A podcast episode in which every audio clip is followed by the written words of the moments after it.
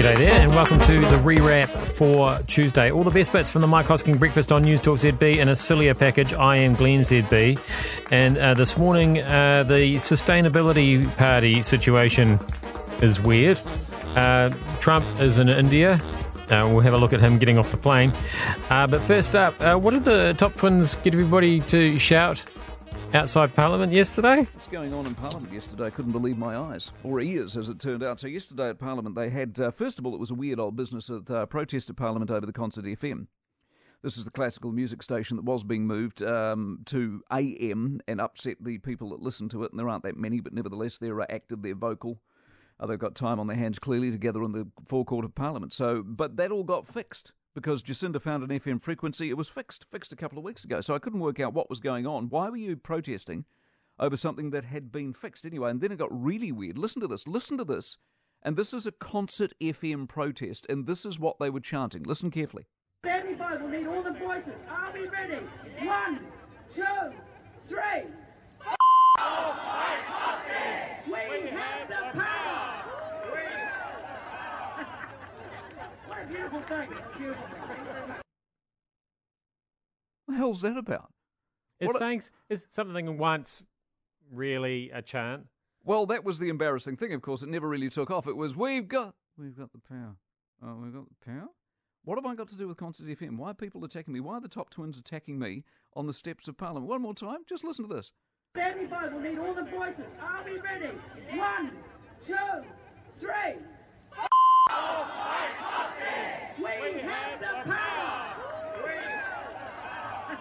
What a beautiful thing. Beautiful thing. It's a um, it's not what you. I mean, you know, a youth music station, perhaps, but certainly. I mean, not you the- can't argue with the sentiment.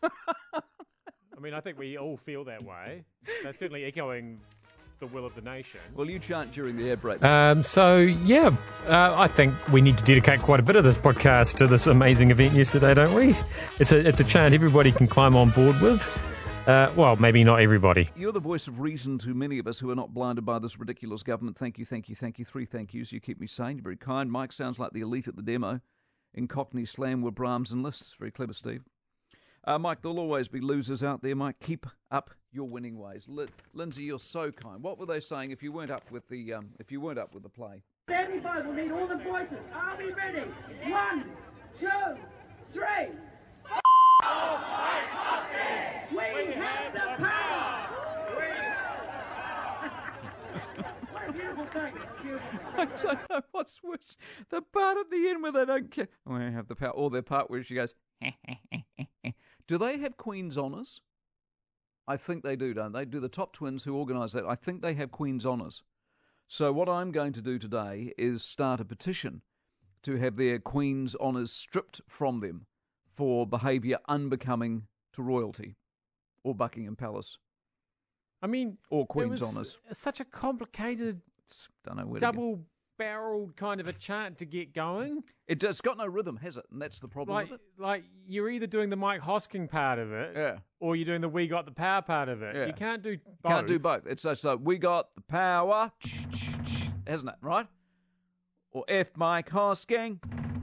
It's one of the, you're right. It's got no rhythm. And so, if you're going to choose between the two, obviously you do the F Mike Hosking one. I would have thought so.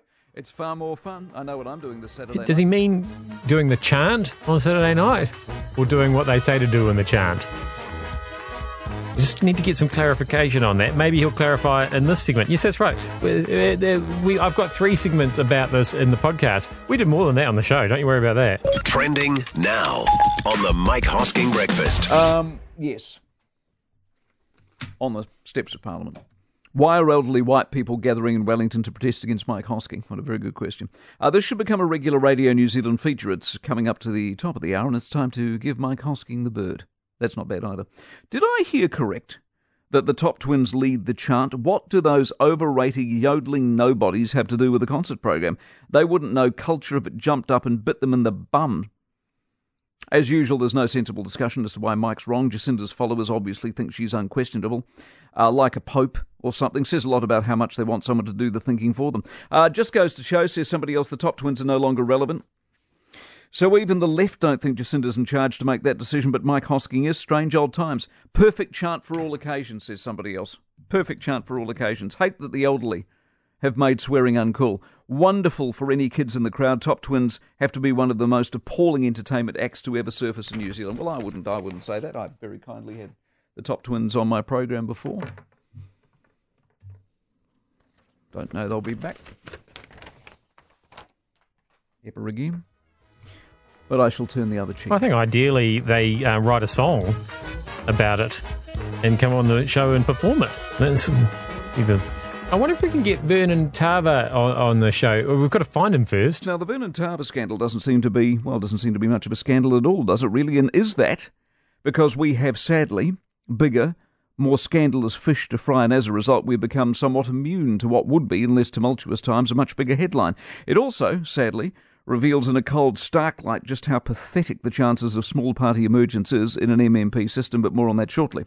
Given the SFO have laid a bunch of charges over National Party donations and an MP in the former in the form of Jami-Lee Ross heading to court today, of course, does Vernon and his allegations seem a little bit tragic? Uh, given the SFO is currently investigating the New Zealand First Foundation and its links to the New Zealand First Party and its leader Winston Peters, do poor old Vernon's alleged numbers and problems seem a little bit small fry? Because surely, if what the former party secretary says is true, then Vernon's basically a cad. She alleges she discovered they were short on numbers and cash when it comes to being a legitimate party. You need 500 names, signatures, and deposits. They didn't seem to have them. Vernon, according to the former party operative, wanted to simply go to the bank and get a bit of cash and make up the difference and rig a few lists and dates and make it look like everything was kosher. She refused, quit, went to the Electoral Commission. The Electoral Commission seems to have done nothing which either means Vernon's in the clear or they were right about the Electoral Commission when the New Zealand First Foundation mess first reared its head. They have no power and are basically useless. Anyway, the concern surely is the fact that if you were thinking of voting for Vernon and his band of merry sustainabilityists, do you still want to? Doesn't the alleged behaviour make you go, hmm, how legit is this bloke? And then, then, the tragedy of the actual circumstance, the cold hard reality he doesn't seem to have been able to drum up even 500 people to join a party, far less start a movement that's going anywhere. Now, when we last had him on the program, it was the day he alleged he'd got to 500 and was officially launching. I asked him at the time, I said, How many do you actually have? And to my surprise, he hadn't even passed the threshold that morning, but was hoping by the end of the day to have done so. Sounded hopeless to me. And if reports from the former secretary are correct, clearly was. But that's MMP, isn't it, when you think about it? Despite all the noise about minor players and voices and ideas and movements being heard and prospering, it simply isn't true. We are left with the Greens, barely making 5% at the moment, New Zealand First, under investigation, and on a three, an ACT held alive by a deal. Almost 90% support is for the two old players we were seemingly so keen to strip of power back in the 90s when this tantalising MMP thing was dangled in front of us. The latest dabble in expansion, a blue green sustainability party seemingly dead before it even gets a vote. You know how everybody voted for MMP uh, when we had that referendum? Not me, but most people did because that's why we've got MMP. Um, do you reckon it's as easy to find anybody who admits to voting for that now? Or does, does people have sort of selective memory about what exactly they voted for now? Um, none of us voted for Trump. I know there are people in this country who would if they could. Uh, I wonder if there are many people in India who would if they could. Uh, Trump, by the way, before he left for India, which I watched him land live last night, happened about seven o'clock. It was a fascinating thing. Anyway, I'll come to that in a moment. Before he left for India, he said he's about to sign a peace deal with Afghanistan, which is a remarkable thing because they've got that truce of sorts in place at the moment for the next seven days, and if that holds, they think they can do a deal. So if he can sign that off in election year, that's uh, going to do him no harm whatsoever. Anyway, turns up in India. Weirdest thing you've ever seen. So Air Force One sitting there on the tarmac, and you're waiting for Modi to arrive. He arrives in a very nice Range Rover. By the way, if I ever run a country, I'm making all government cars Range Rovers because he had a beautiful Range Rover, matte black. Not the shiny black, but a matte black. So he turned up in his Range Rover. The Beast was there, Donald's Beast. Anyway, the weird thing was that Ivanka, who seems to just go everywhere with daddy these days, probably because she hasn't got a job, and, and, and the husband, they come off the back of the plane. They come off the back of the plane, go around the tail end of it, and then line up at the bottom of the stairs to greet him, which seemed weird to me because then when he came down, and Melania has always looked spectacular, He not so much. He wore a bright yellow tie, which I think was, you know, to appease the Indians and all that sort of stuff, but he looked silly in it. Nevertheless, he came down the stairs, said hello to Modi, gave him a very, or Modi, big hugger, gave him big hugs. And uh, but Trump does. Trump's not a hugger. Looks very uncomfortable hugging. Doesn't hug Melania, which is interesting. So that's obviously an intra- uh, Indian thing. So he shook her hand very warmly, very warm welcome, but there was no hug. Anyway, he then goes, does Trump, to greet his daughter and son-in-law, who he was just on the plane with for the last ten hours from Washington, who he'd just said hello to and goodbye to three and a half minutes ago, and he kisses her and shakes his hand as though they've never met before. Well, to to be fair, I, I do worry when he comes down the steps of the plane that is he going to make it every time? He's one of those people, if you look at him closely, he concentrates, he holds, and he concentrates like his life depends on it. Yeah, so I'm just thinking they're just relieved that he's got to the bottom of the steps in one piece and hasn't gone tumble tumble. Maybe they tumble were there down to the plane. catch him. I just find it so weird that they'll, you know, they'll transport bulletproof uh, Hummer limousines uh, to places where he's going, the bulletproof lecterns, and then they put him at great risk by making him walk downstairs out of a giant airplane.